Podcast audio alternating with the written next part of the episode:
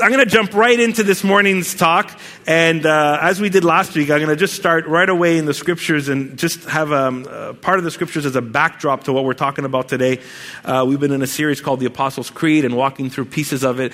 And this text, I think, will help us with the next section. It's Acts chapter 1 verse uh, 1, and we're going to read about uh, a dozen verses or so. It'll be on the screen if you don't have your Bible or just want to follow along on the screen. Acts chapter 1. In my former book, Theophilus, I wrote about all that Jesus began to do and teach until the day he was taken up to heaven. After giving instructions through the Holy Spirit to the apostles he had chosen, after his suffering, he presented himself to them and gave them many convincing proofs that he was alive. He appeared to them over a period of 40 days and spoke about the kingdom of God.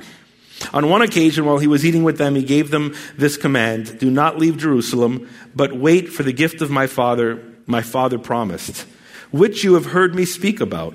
For John the Baptist, uh, for John baptized with water, but in a few days you will be baptized with the Holy Spirit. Then they gathered around him and asked, Lord, are you at this time going to restore the kingdom to Israel? And he said, It's not for you to know the times or dates the Father has set by his authority, but you will receive power when the Holy Spirit comes on you. And you will be my witnesses in Jerusalem and all Judea and Samaria and to the ends of the earth. And after he said this, he was taken up before their very eyes, and a, and a cloud hid him from their sight. They were looking intently up into the sky as he was going, when suddenly two men dressed in white stood beside them. Men of Galilee, they said, Why do you stand here looking into the sky? This same Jesus who has been taken from you into heaven will come back in the same way you have seen him go into heaven.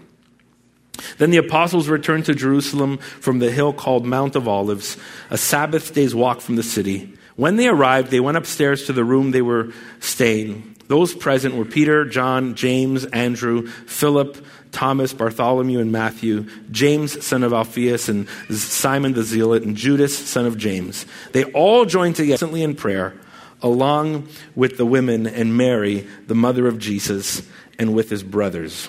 Let's just pause and pray for a second. Father, as we jump into this morning's theme and scripture and um, this piece of the creed that we have been walking through uh, the last um, month and a half, Lord, we are just, uh, we just invite you to be at work in us, invite you to speak, invite you to show us who you are, um, point us back to you in a sense, God. Uh, we long um, to just know you in a deeper and personal way. Uh, regardless if we've been following you for years uh, or if we're just exploring and searching. Uh, God, that's our prayer. In Jesus' name we pray. Amen.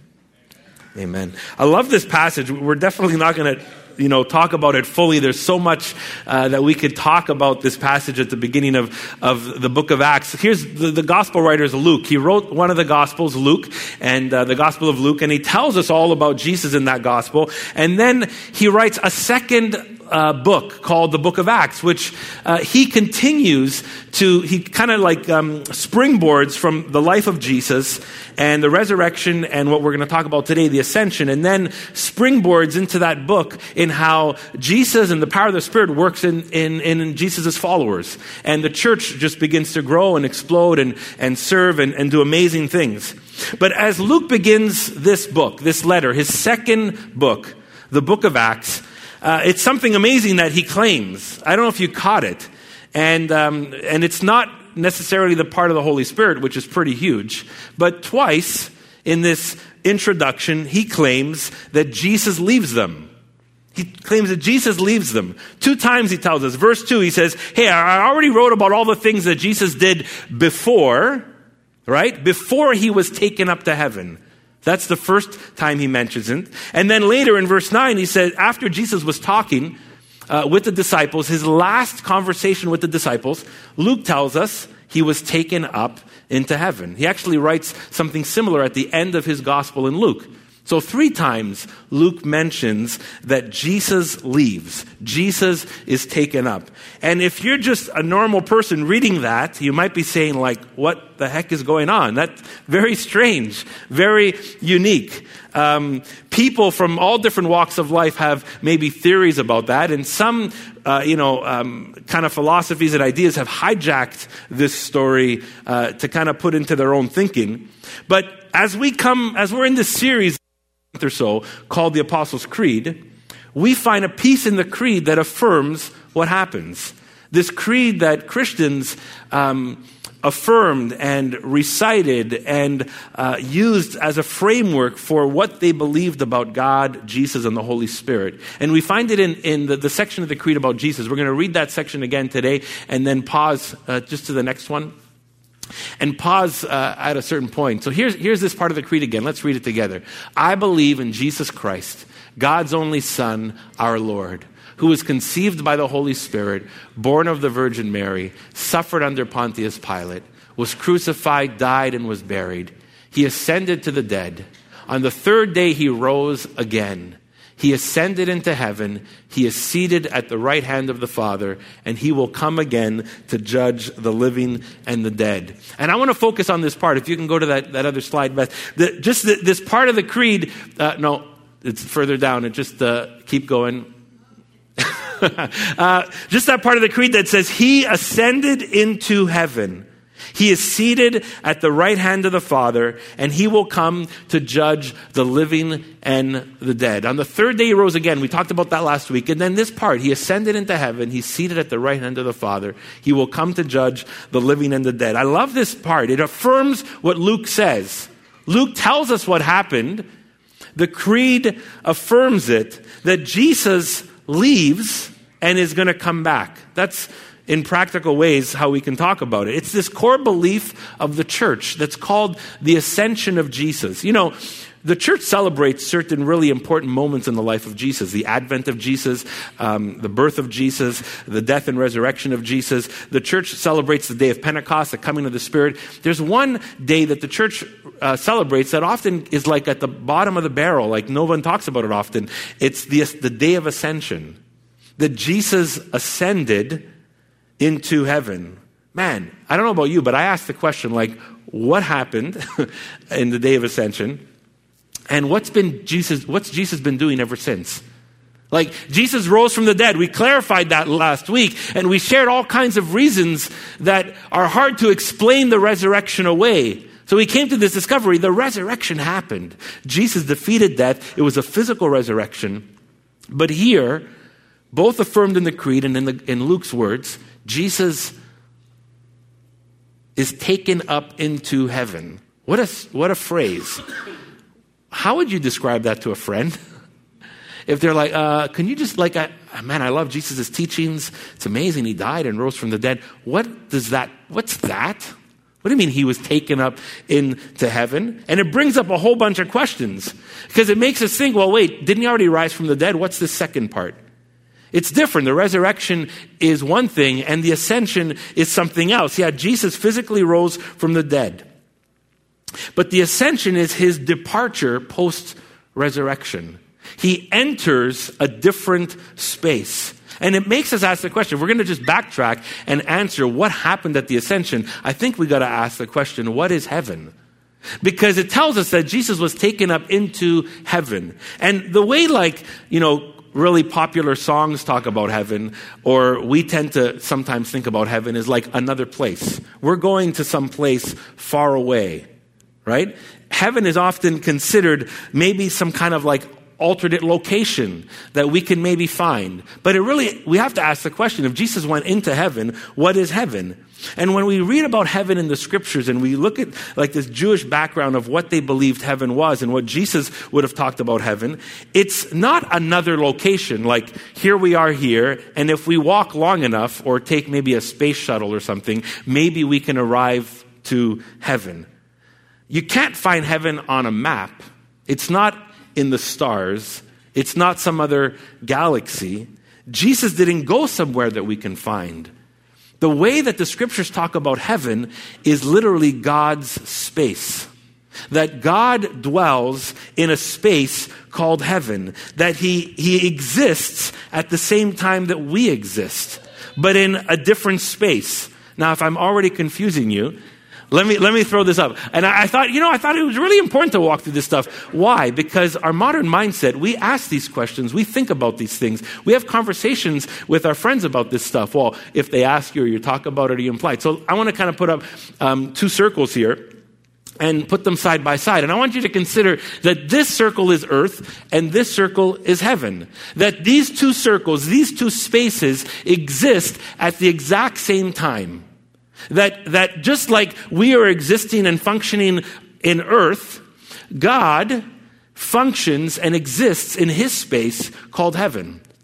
It's not far away. It's not another location. It's not a different you know, stratosphere, but God's space and our space actually exist side by side. And I want to put these circles together in the next slide and maybe think about it this way that earth and heaven simultaneously exist at the same time. And I, I, was thinking about how gravity works. And, and, you know, I know that I can, I can touch this and feel this and put my hands in the dirt and breathe the air. But I don't actually feel the fact, like, can touch gravity. But I know that gravity and all the things I can touch exist at exactly the same moment, the same time. They just work at different levels. They function in two different ways, but they exist at the same time. And no one here would say that gravity is irrelevant to the tangible stuff I can touch, right? We know that it affects like our physicality. And in the same way, heaven is relevant to what happens here on earth. What happens in heaven or what God is doing in his space is relevant to what happens in our space.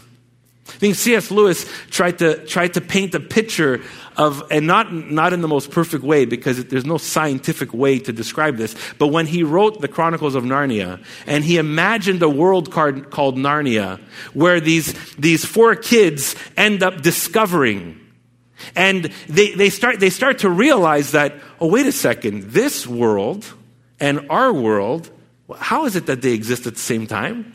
And C.S. Lewis tried to paint a picture in his story, The Chronicles of Narnia, how these two worlds can interlock and somehow function at the same time and even affect each other. How what's going on in one world affects the other. When Jesus ascended into heaven,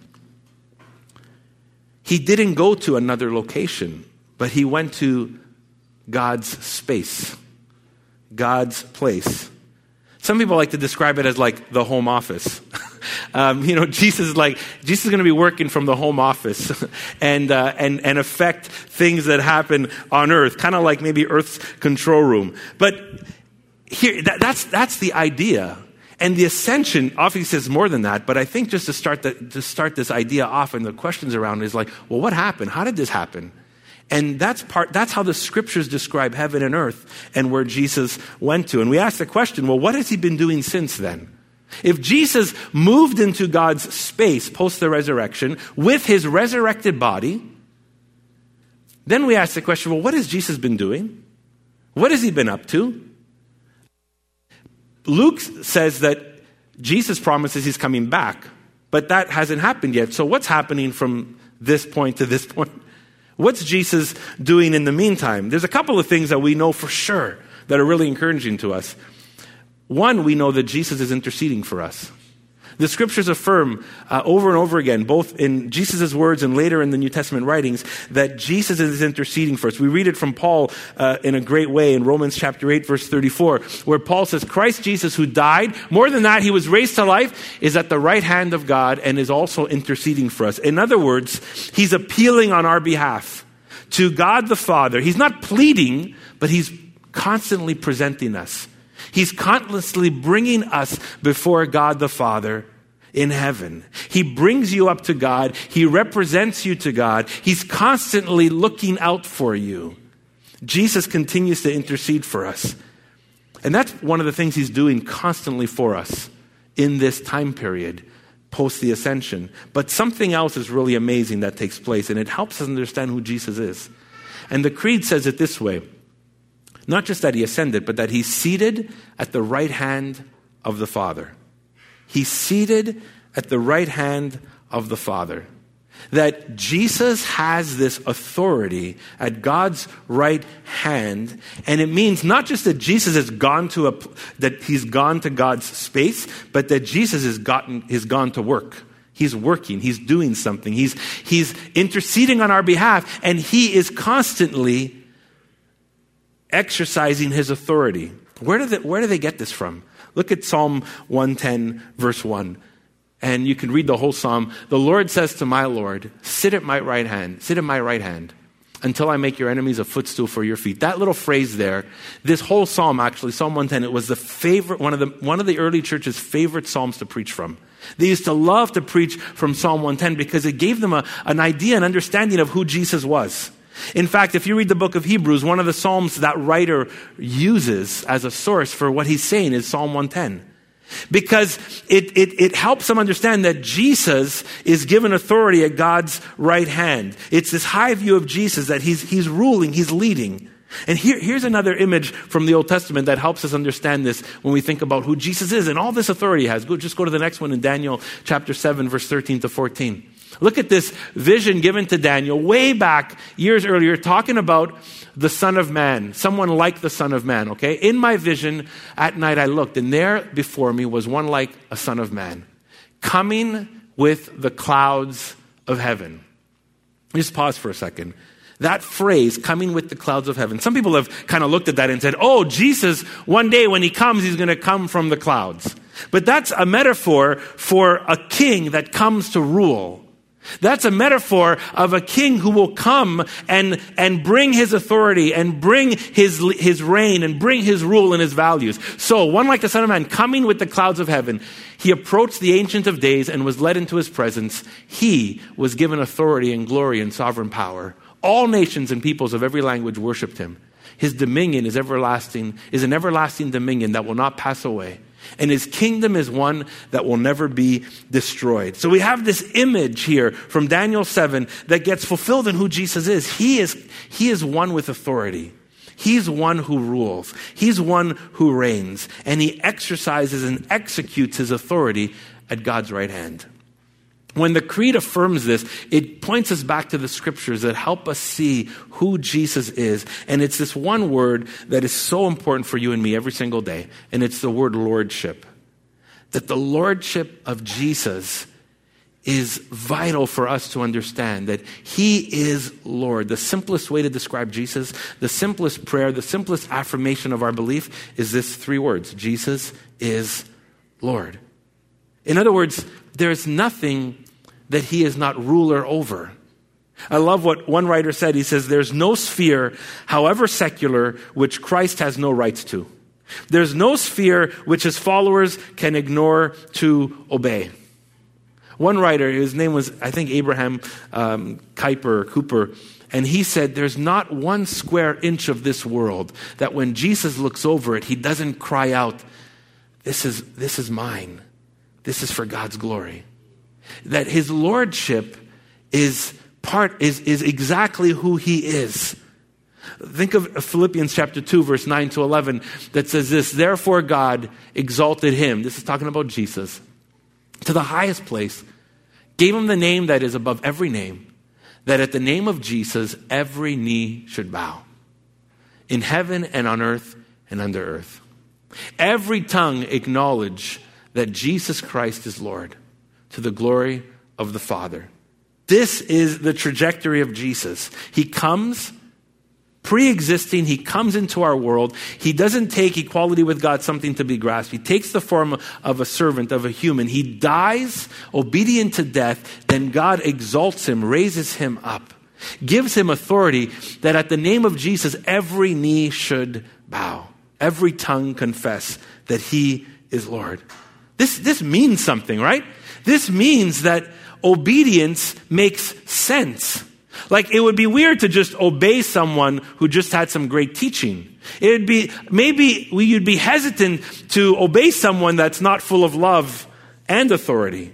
But Jesus has all that, and it implies that obedience makes sense. Jesus has authority. I've said this so many times, and you guys might get sick of me quoting Dallas Willard when he says, Jesus is the smartest guy in the universe.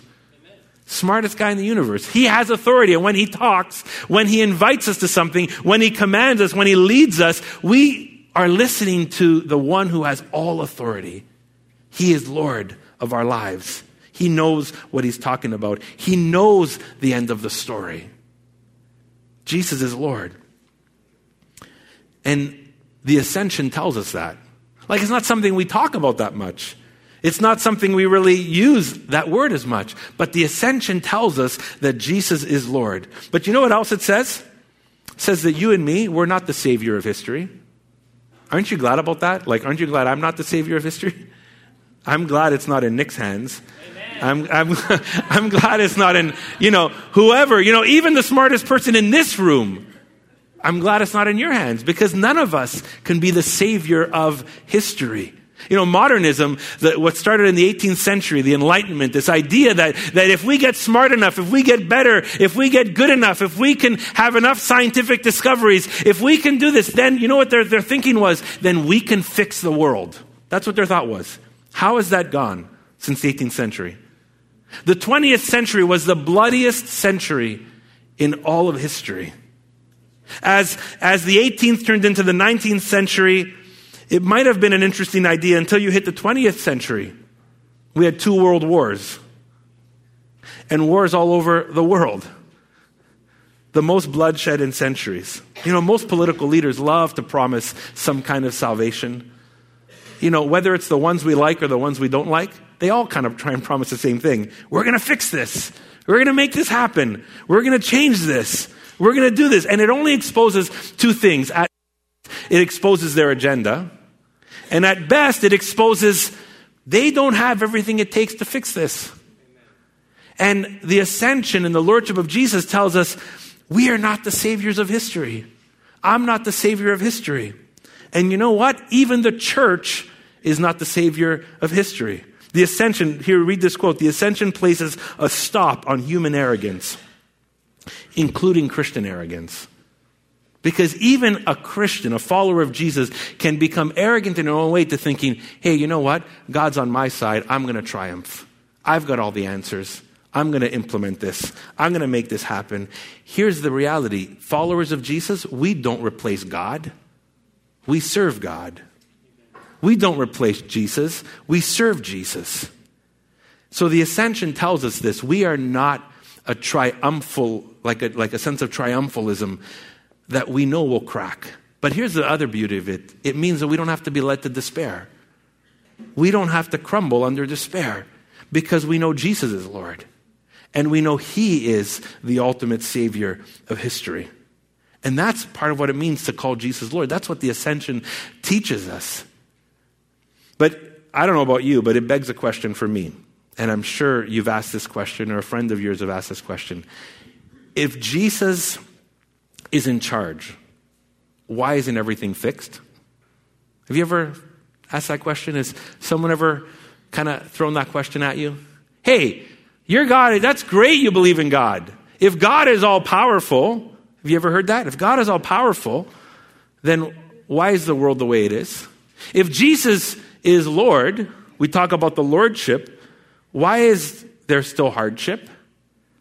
So we can talk about Lordship, but I want to just be honest for a moment. I want to just explore this idea of hardship. Because you and I, all of us know here, as much as we, many of us have seen God at work in our lives, I think we'd all admit we've gone through hardship. We've gone through difficulty. We've seen some difficult things. We wish certain things would not have happened or not turned out that way. We all experience hardship, whether it's physical, relational, social, and there's that old age old question if God exists, why does suffering exist? If we, can, if we call Jesus Lord, then why doesn't he fix everything? In a book called The Reason for God, Tim Keller says, and it kind of affirms a couple of ideas that we might have shared before. We can often say, right, if suffering exists, God, then either God can't exist or God's not really all powerful. And it's really a false assumption because when we ask that question, we're assuming we have the reason for why suffering exists. And we assume that there's some reason, some rationale that we're going to figure out in why I suffer or you suffer or people suffer. Of course, we can, we can talk about evil in the world and sin. But I think that assumption of saying if suffering exists, then either God doesn't exist or God is really not all powerful, we're making an assumption that we're claiming to be truth. And we're putting our faith or our blind faith in now an eventual rational outcome. And no one's figured that out yet. And here, here's a couple of common sense things. I know why suffering exists for me. I make stupid mistakes. That's part of it, right? Like often, if I kind of like list 10 things that have gone bad in my life, I, I prob- probably seven of them at least are because I made silly mistakes right? And then I'm going to blame other people because if I list a few other things that have gone on in my life, I'm going to list other people who have made, you know, because of their mistakes, I'm suffering, right? There, there are sometimes kind of those common reasons that it's either our fault or other people's faults or people make mistakes and we get caught up in the consequence or we've made mistakes and we get caught up in the consequence. Of course, sometimes we just, we lie in bed and say, Jesus, can't you fix this? Popular country tune, Jesus, take the wheel. This kind of, uh, very cheesy, sorry, but I just, it came to me. Um, those are common reasons why we suffer. So we can't blame anybody else, but at times ourselves or other people or society around us. But why, if Jesus is risen, ascended, and Lord, and He's interceding for us, why is suffering not erased? Completely. Like off the map. Never to happen again. Why any bombs or famine or hunger or poverty. Why not? I mean, we'd love that to happen.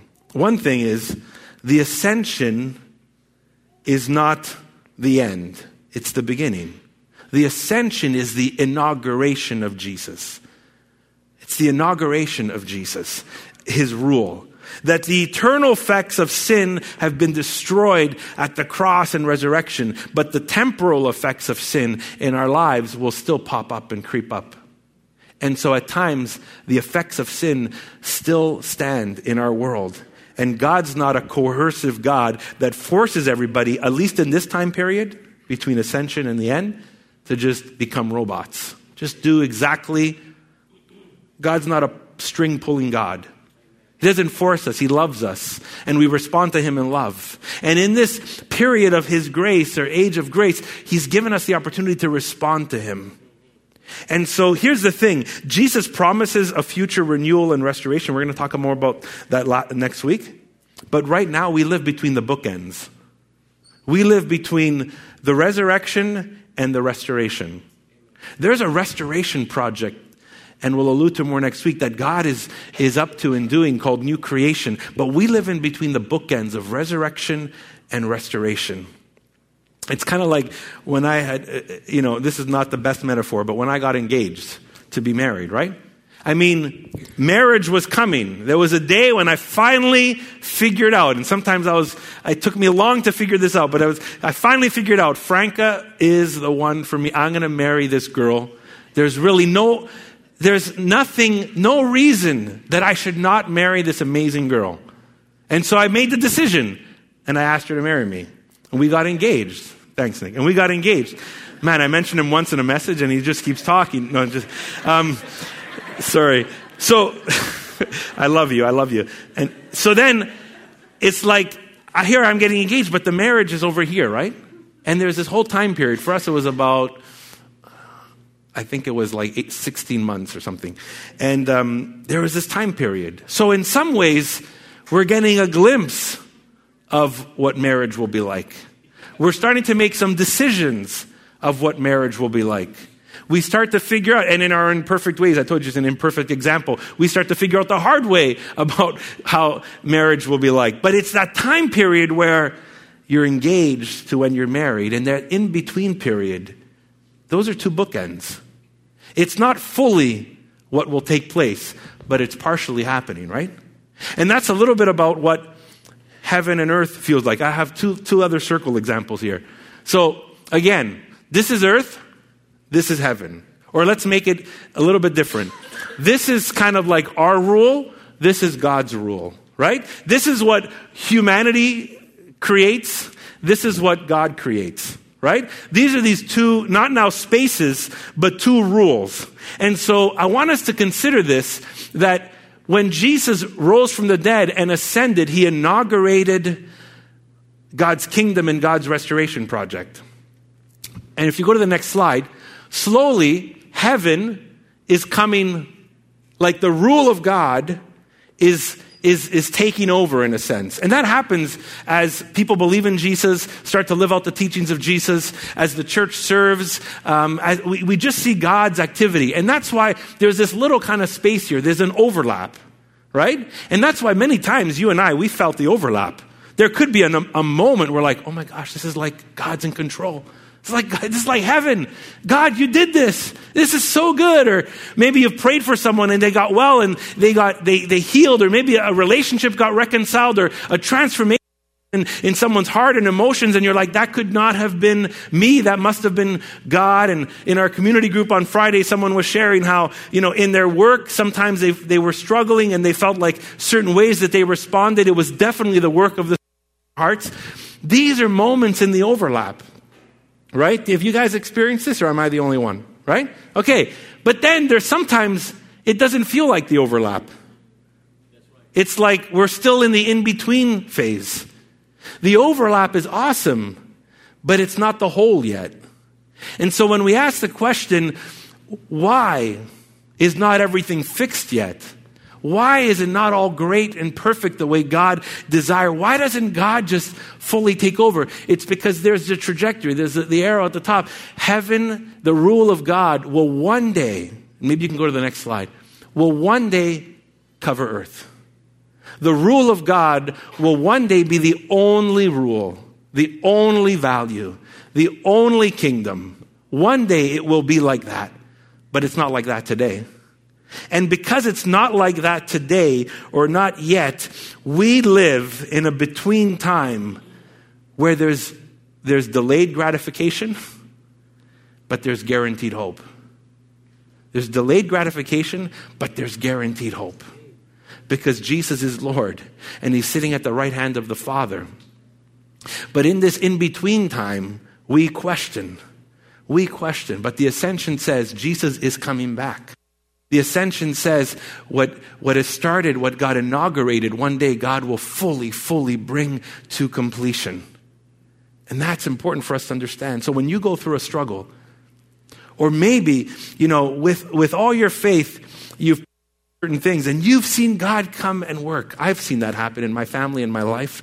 I've seen just a step of faith to believe and, and God heal someone or God intersect in someone's life. And maybe you've experienced that. And that's amazing. That's, that's part of what it means that Jesus inaugurated the kingdom. His Spirit's at work. God breaks into our reality all the time.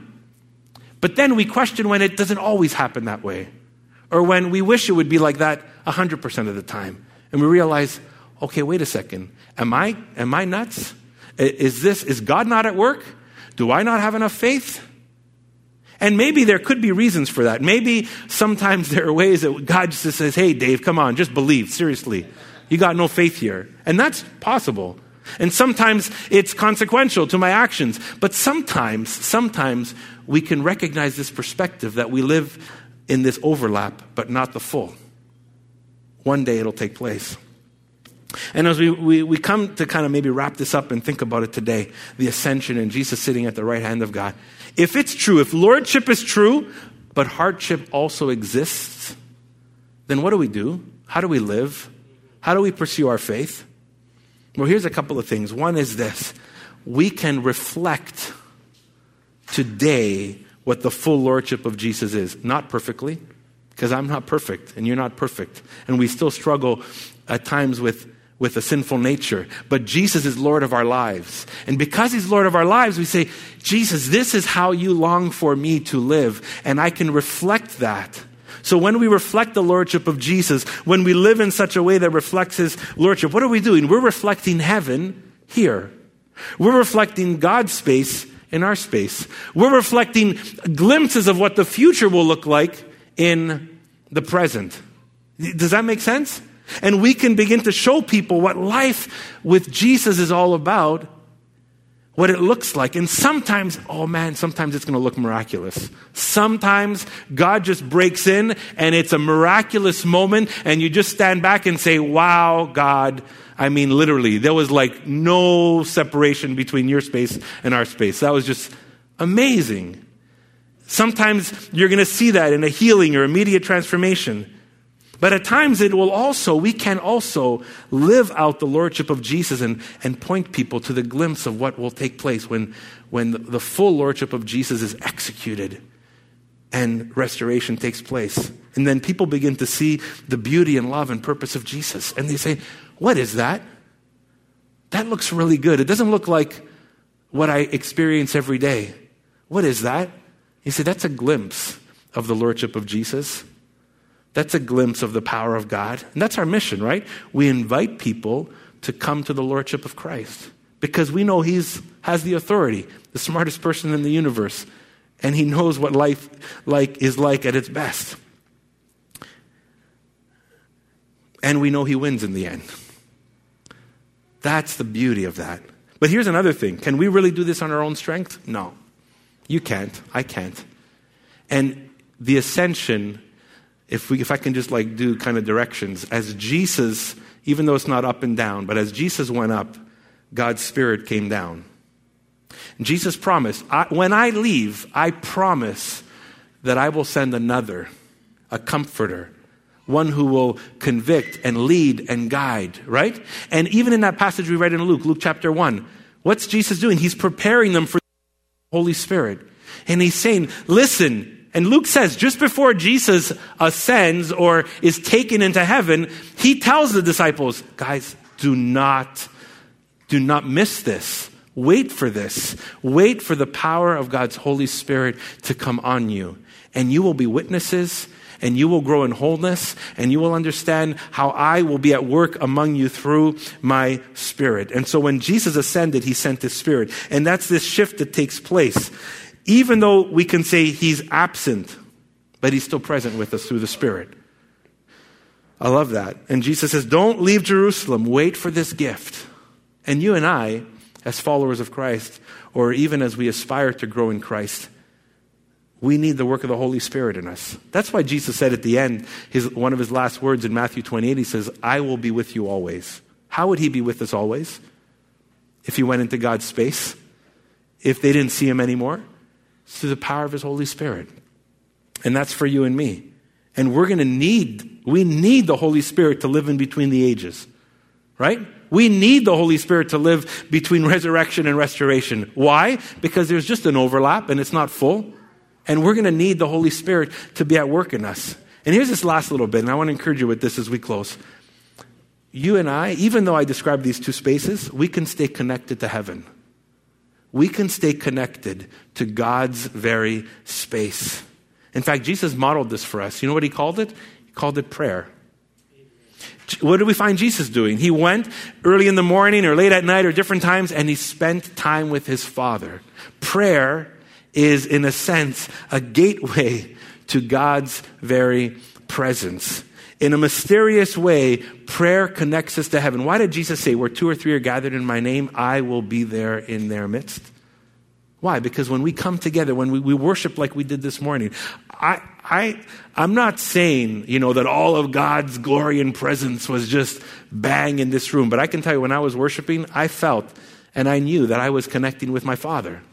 I knew that there was, in a sense, a breakthrough between heaven and earth that in that moment of worship and prayer, worship, we get this opportunity to interlock with heaven. That, that's his promise. There's another promise in James chapter 4 that says, When you draw near, he will draw near to you. What an amazing promise. That means when you come close to him, you experience a piece of heaven. You experience part of God's space. Maybe not in its fullness, but you get to experience a piece of God's space. God's always breaking through, if I can use a bad metaphor, the layer. He's always breaking through the layer. He's always wanting us to hear Him and experience Him and know Him. And when we come to Him in prayer, and, and this is why Jesus, when, he, when His disciples said, Jesus, can you teach me how to pray? What did Jesus, what was Jesus' prayer? He says, Our Father in heaven, in your space, our Father, who's in his space, heaven, like we worship you, hallowed be your name. And then what did Jesus say? May your kingdom come, may your will be done, where? On earth as it is in heaven. Why did Jesus teach his disciples to pray that? Because when we pray like that, there's this breaking into our space. And if I can use different words, it's Lord Jesus, Lord God, I pray that, that your kingdom and your will would happen in our space just like it's been decided in your space. Right? Lord, that, that my life in this space, in this realm, in this reality would reflect what you are, what you are doing and leading and creating in your reality. We, call, we can call it heaven and earth, but Jesus is teaching us to pray, and when we pray, to believe that we can interact with heaven and we can see glimpses of God's values and life and purpose and power show up in our space. Lord, may your kingdom come, may your will be done on earth as it is in heaven. I think prayer, when we grow in our, in our, in our understanding and practice of prayer, we get to see this almost uniting of heaven. In glimpses, in pockets, in overlap, but we get to see it. Isn't that encouraging? Let's stand as we close in prayer today.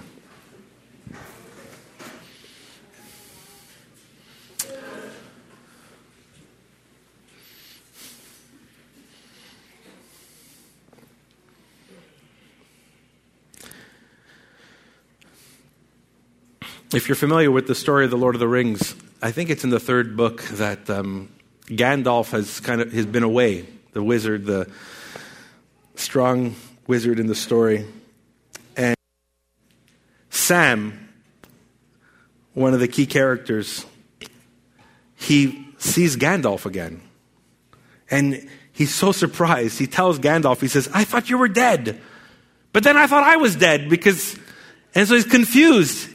And here's the question he asked. I'm going to just start it this week and end the narrative next week. He asked, Is everything sad going to be undone?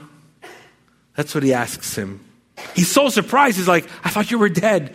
Now you're alive. And his first question is Is everything sad going to become undone? And I think that's our question when we think about the Lordship of Jesus. There's more to the story in The Lord of the Rings, there's more to the story as we walk through the creed. But I know that that's part of our question. But as we come to discover the beauty of the Lordship of Jesus, that's part of the promise. But here in the meantime, we get to follow him. We get to, to live under his rule and reign. We get to say yes to him and see glimpses of heaven, even in our own lives. I challenge you, encourage you to, to step into that. Lord, we thank you so much we thank you for, you know, we, we, we probably rarely use that word, the ascension. Rarely comes up in our conversation about our faith. But God, we affirm it today. We affirm that it happened.